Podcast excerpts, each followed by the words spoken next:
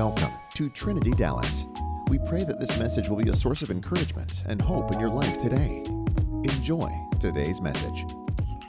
Here's what I'm trusting and I'm believing God for this week is that every person present will have an encounter with the living God. Perhaps that encounter will come as you're driving on the campus, up to the campus. Maybe it'll come at the doorway as you're greeted and walked in. Perhaps it'll come during worship. God will meet you, speak to you, move in your heart. Maybe it'll come during the message as you fall under conviction and you'll hear the voice of the Lord. Or perhaps it'll be at the ministry time, or maybe even as you're leaving, or as you go from here and maybe have coffee with someone or a meal with someone. But that every one of us, from the least to the greatest, from the youngest to the oldest, counting me, Nancy, our family, every one of us have an encounter with the God. You see, I think He wants to speak to you individually and purposefully. I think He does. Kathy, you were telling me earlier that your son, who has, we've been praying for and believing for and asking for a long time now, right? I mean, almost as long as you've been here, has accepted the Lord Jesus. And yeah, fantastic. It's great news. Fantastic. So happy for you, Kathy. That's fantastic. And I just, what I'm looking for is testimony after testimony after testimony of a move of God in this place.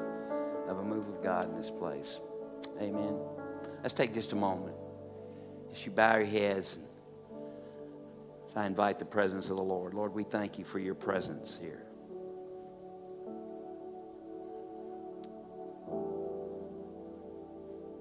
Our Lord, I know there are angelic beings that are assigned to this spot, to this place, to these people.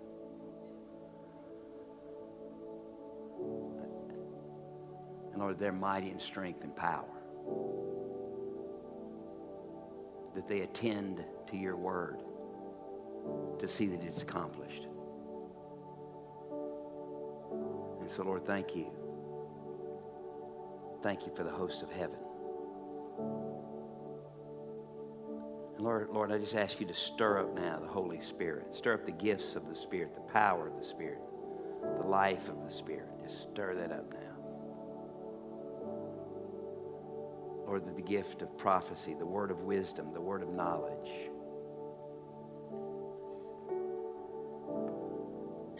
That begin to flow in this place.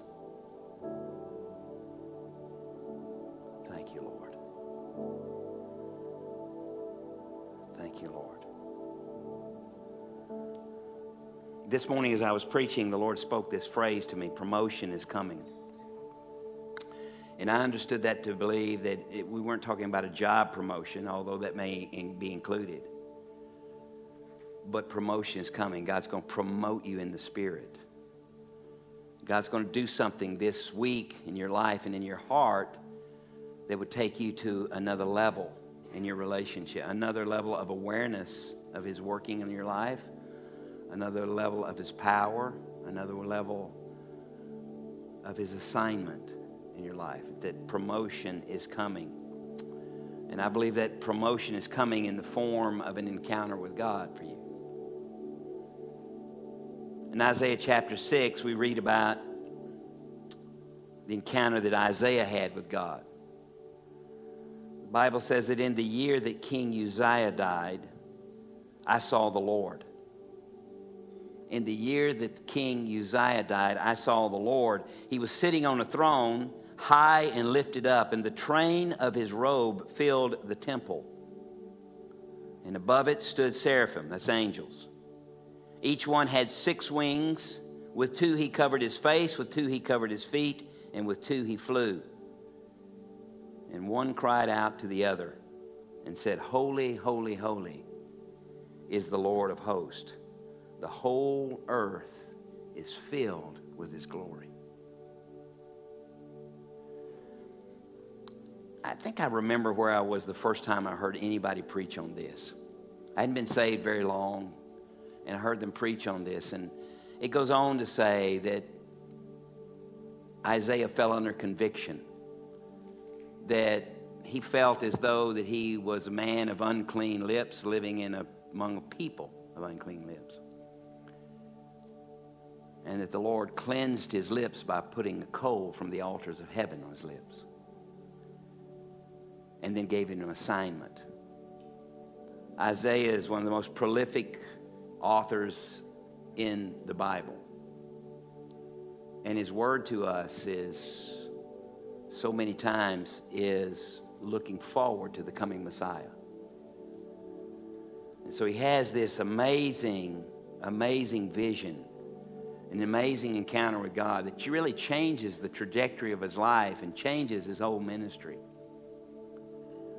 And as I was reading it this past week, I, I was reminded that that's what we want for each other a trajectory changing life encounter.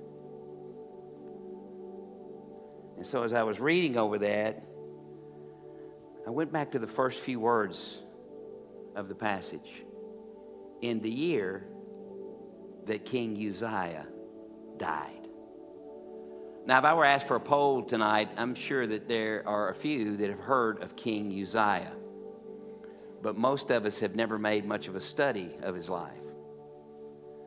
But in the year that he died, the encounter came.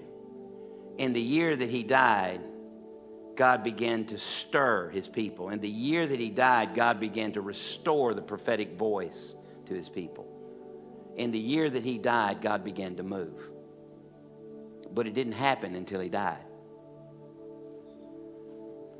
So in Second Chronicles chapter 26, we have the story of King Uzziah.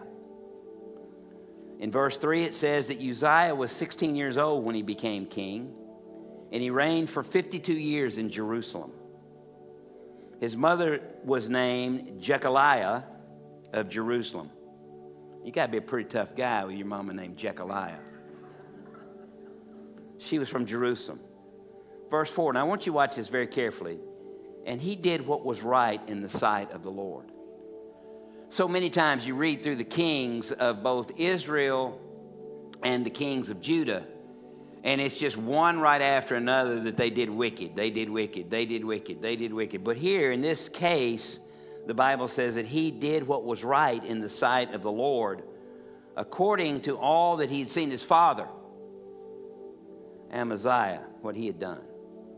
Verse 5 says, He sought the Lord. That's why we're gathered here tonight to seek the Lord. That's what we're doing here, to seek the Lord.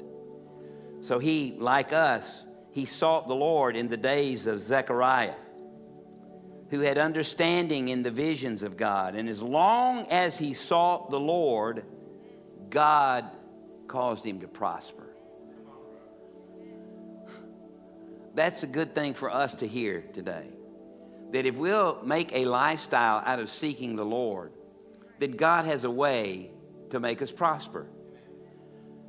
Passage that I read this morning from Hosea, you know, it says that, you know, is if we will do righteously, we sow in righteousness, the Bible says, then we will reap in mercy. And what that means is that if you'll do the right thing, regardless of what it costs you personally, but do the right thing, that God will cover your mistakes. He'll cover those things that you have your hands to with His mercy. He'll help you out.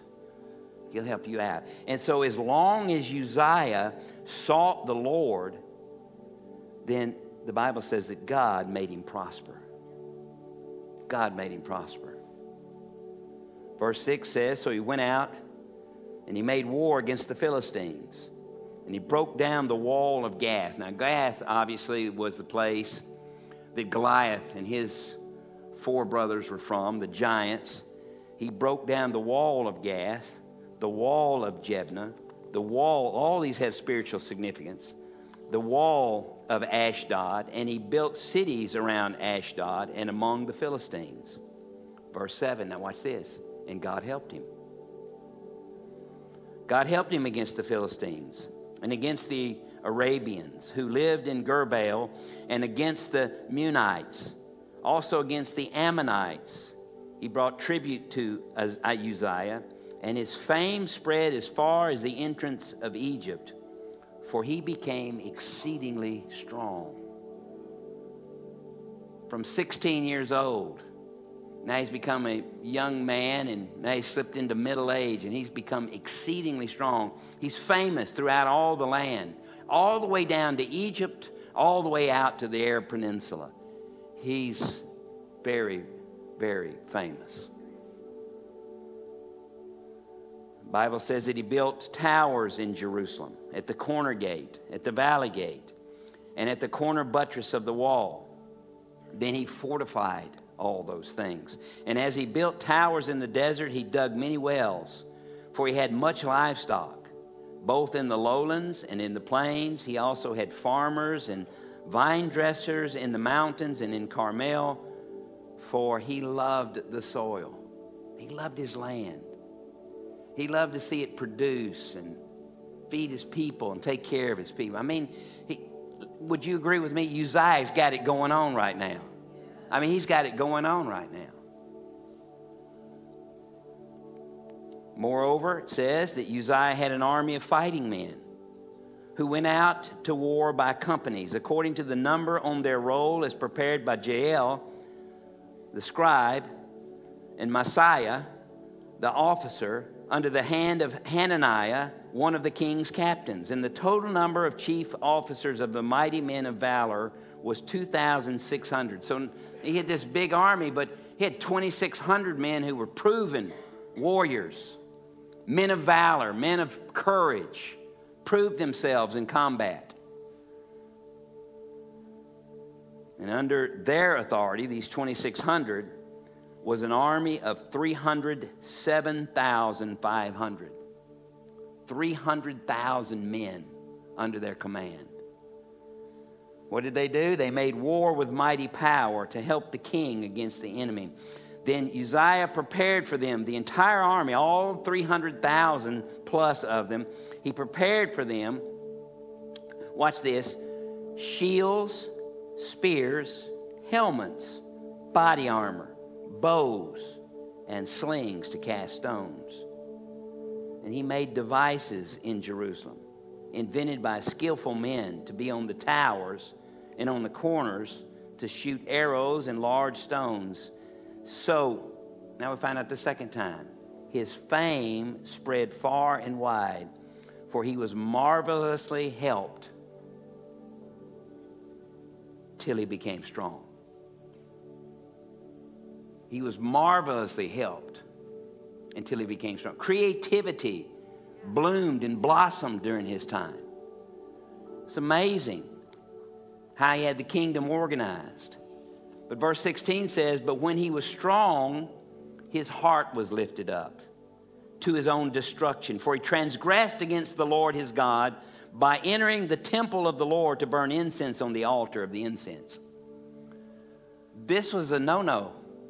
You had to be a priest to go into that house, to go into that place. In fact, you had to be the high priest to go behind the veil and burn incense in there.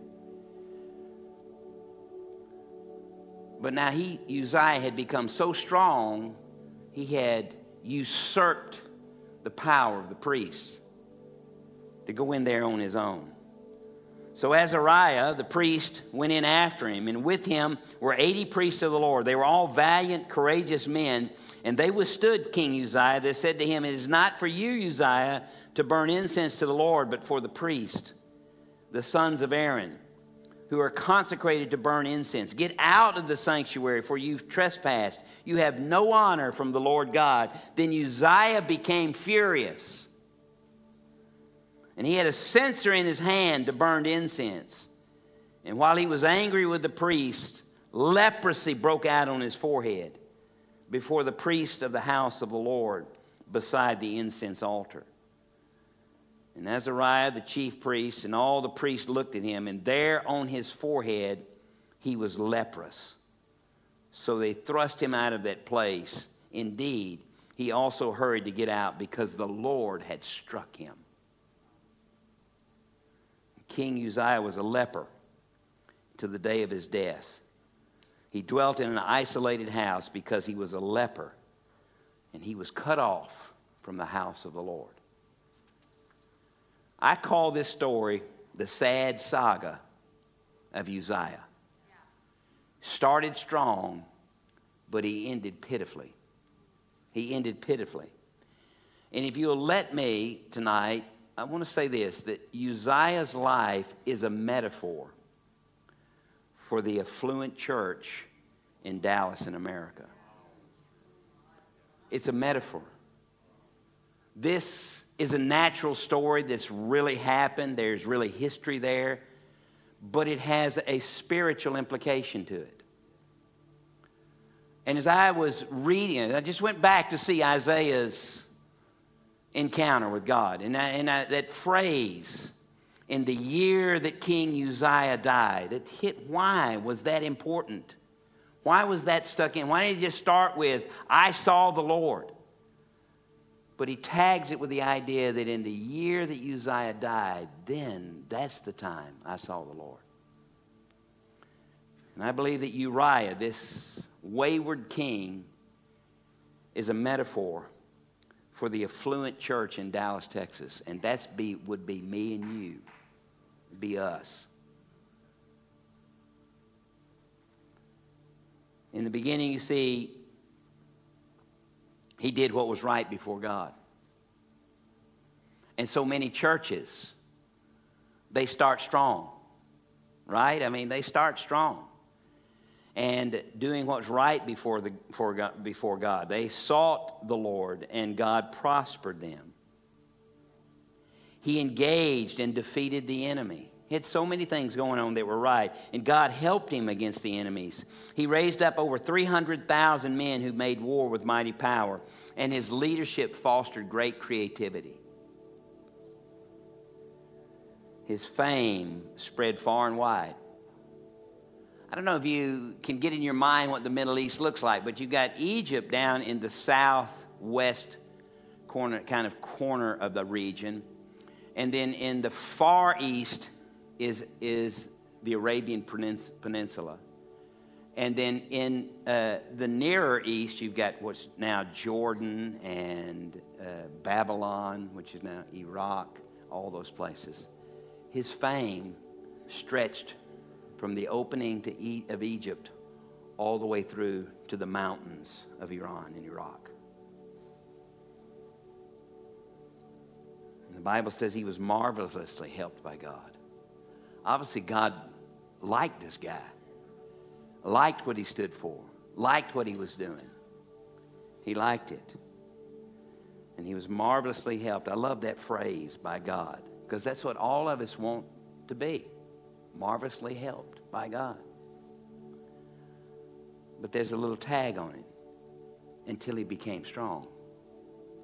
You see, there's something that happens to us when we begin to think that we have arrived. We begin to think that we got it together. We begin to think that we know really what God wants to do and how He wants to do it. And we begin to think that our role in that is either very important or indispensable.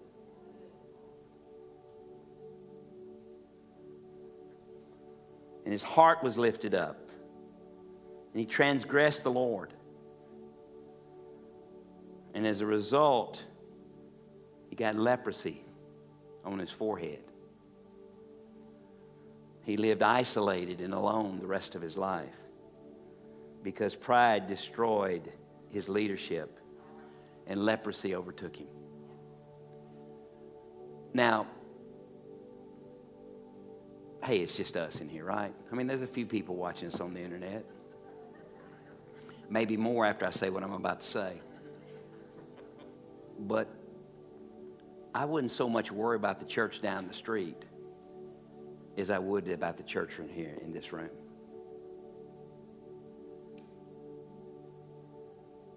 About the life that's sitting next to you, sitting in your seat. Think, well, you know, gosh, we're, you know, every one of us is affluent.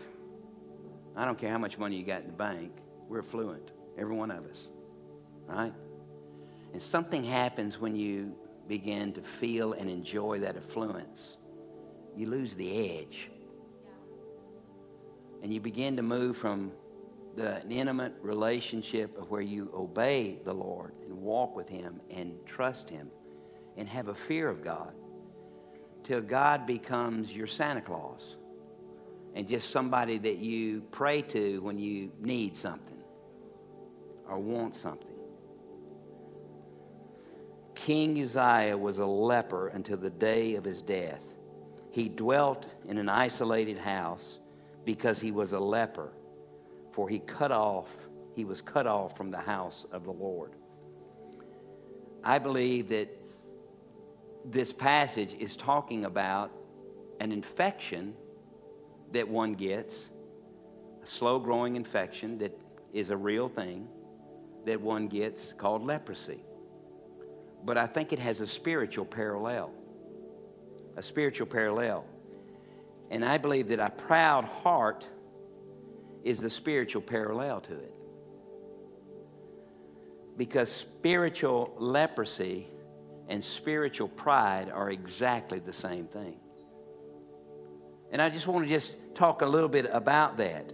This condition of not natural leprosy, because we can go get antibiotics and get healed of that, but a spiritual leprosy that we can only be healed by repenting, by becoming aware that we're operating in it, that we're living in it, that we're infected by it. And I believe that spiritual leprosy, that infection, is a proud heart. One of my sources of information is Google. I'm a little nervous when I use Google because I don't know if they're spying on me or not. I'm kidding. I'm just kidding.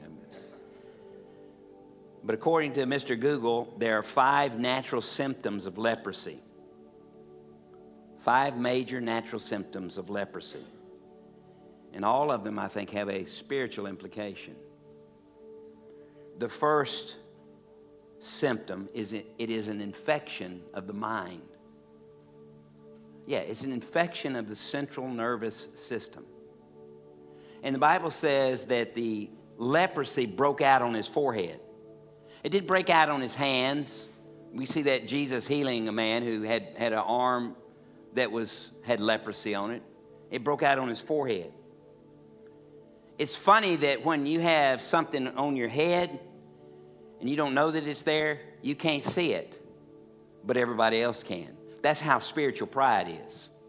You can't see it, but everybody else can see it. Broke out on his forehead. It's the disease of the mind. It's deception of believing that you're okay, that you're right. It's that spirit of questioning everything your faith, the sovereignty of God, the Word of God, your morals and you find yourself more and more cynical, more and more critical, more and more selfish, more and more judgmental. But it's incremental, so you don't really recognize it. You cannot see it that well, but the people around you see it. They see it.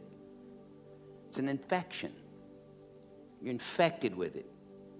Begins as nothing but a very teeny tiny, small, microscopic germ, and it grows into something that overtakes you fully and completely if you don't treat it. The second natural symptom of leprosy is numb, numbness, loss of feeling. Think about that this morning, this evening. You no longer sense or feel the presence of the Lord. Like you once had this relationship where you felt the presence of the Lord. Where I, I remember when I first came to the Lord, I, I mean, it was like a, you talk about a honeymoon, man. I had a honeymoon with God. It was amazing.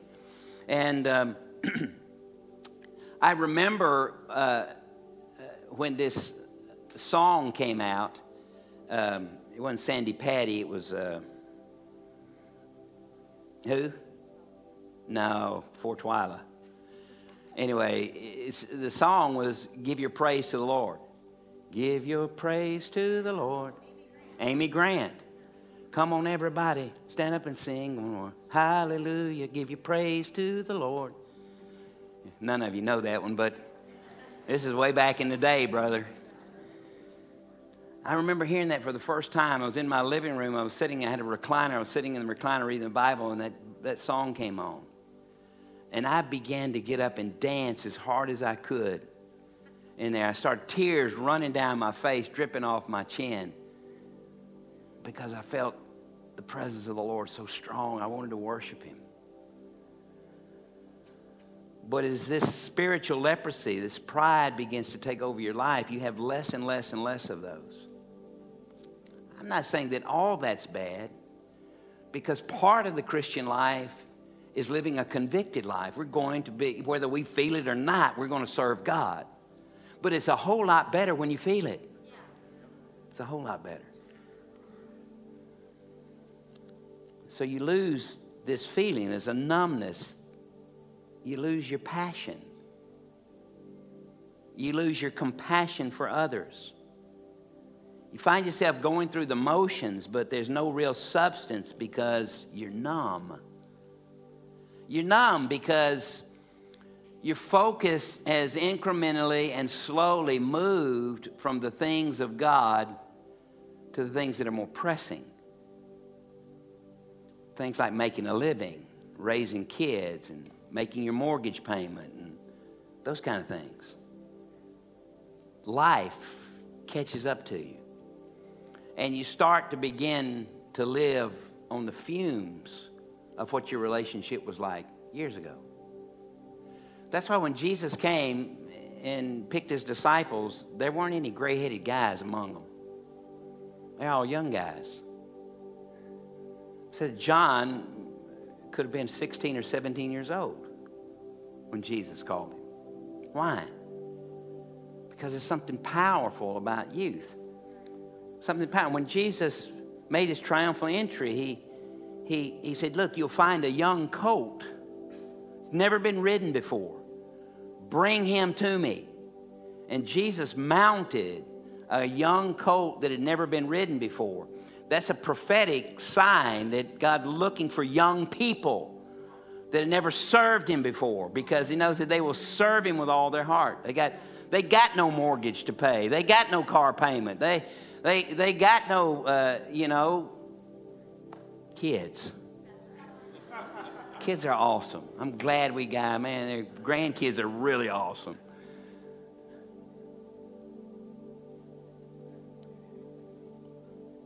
But you go through the motions you begin to get a little spiritually numb.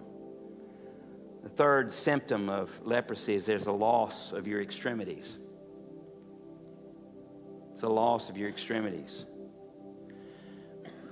You know how when, once you lose the sensation in your fingers and in your hand, it's easy to walk by the stove and touch the top of the stove because you don't feel that it's hot.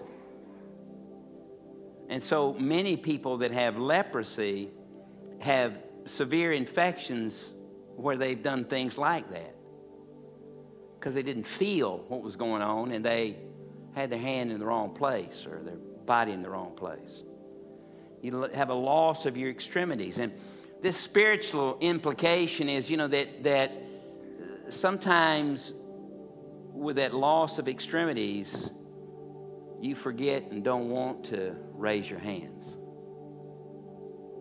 You see everybody else raising their hands, you think, I wonder what kind of Christian they really are. You don't want to shuffle your feet or dance. Here's another you can't remember the last time that you personally got on your knees when nobody else was watching, nobody else was doing, and, and sought the Lord.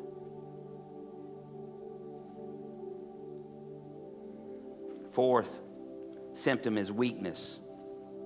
This is really simple. Your prayer life becomes weak and anemic. Your witness is weak. You don't know how to talk to anybody about the Lord. There's nothing going on particularly well in your life with your relationship with God. It's not bad, but it's just not much there. So you don't really have a testimony of something new to tell anybody. You keep going back to the old, well, what happened to me 20 years ago or 30 years ago? There's a weakness. Your witness is weak. Your prayer life is weak and anemic. And the final major symptom of leprosy is it affects your eyesight. And you begin to judge everything by what you see in the natural. And you feel because you see that in the natural that it's right. And you feel that you're right. And the way that other people see is not right. You have no room for anyone who has an opposing thought. You can't talk to anybody. If you, it's like this if you're Republican, you can't talk to a Democrat. If you're a Democrat, you can't talk to a Republican because you're so close minded that your way is so right and their way is so wrong, you have nothing to talk about. Your eyesight is poor. You judge everything by what you see rather than having a meaningful relationship with people that aren't just like you. So, tonight, I have a real simple conclusion to all this. That if we are going to have a life trajectory changing encounter with God, then we need to do business with God tonight by repenting of our pride. You can't see it. It's hard to repent over something that you can't see. But what I'm going to ask the Lord to do is the Lord to really begin to expose it. I've shared with you some of the symptoms of it, and I'm praying that if there's a symptom here that you're dealing with, that you will have to deal with it or not be able to sleep thinking about it. Yeah.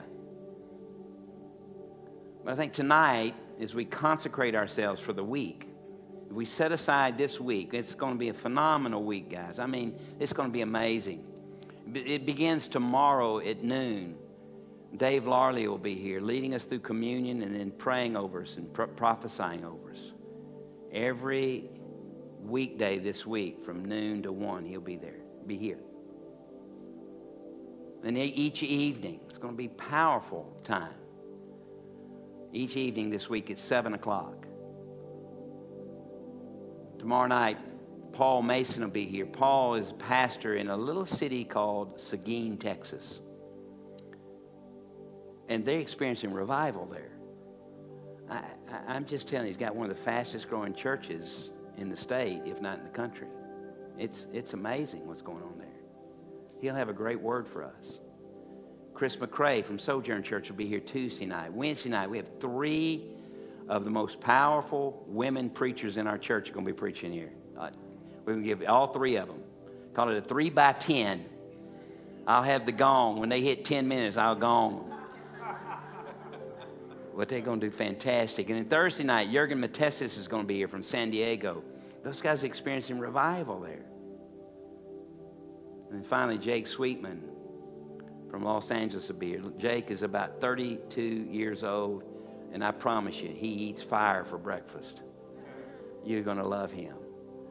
And so I just believe we got a great, great week. So, so as we sanctify the week, as we set ourselves apart, I'm going to ask the Holy Spirit to convict us of any pride, any spiritual pride, particularly in our life. And that God would deal with it. Because it wasn't until Uzziah died that Isaiah got the revelation. It wasn't until Uzziah died that Isaiah had an encounter with God. It wasn't until Uzziah died that Isaiah's life changed. And so until we kill the spiritual pride in our own heart, we're not going to have the encounter that we desire in our lives. We got to put it to death.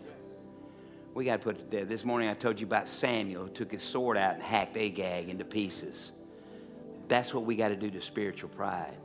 Pull our sword out, the word of the living God, pull this out and hack spiritual pride into pieces. This week, when you read your Bible, you trust God, believe God, come and pray with us every day, take communion every day. It's one week out of 52 weeks. Surely we can find a way to be together one week out of 52 weeks in a year. Surely we can do that. And I believe if we will, I believe God will move and do something great in our lives. Amen. Amen. You ready to set this time apart? Let's all stand together.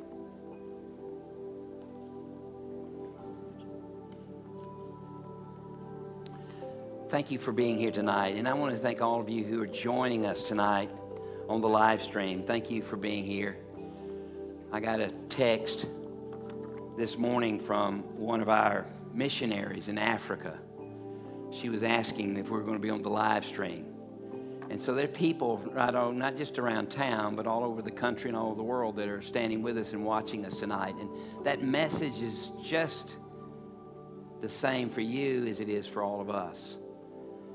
Because I'm going to ask the Holy Spirit to convict us. That's what He does. He convicts us of righteousness when we're right with God, He convicts us of sin when we're not right with God. That's His job. And we set this evening apart and this week apart I'm trusting God He's going to meet with you. Amen. Amen. Amen. If you would just take both hands and put them in the air like this and say this to me Lord Jesus, tonight I surrender.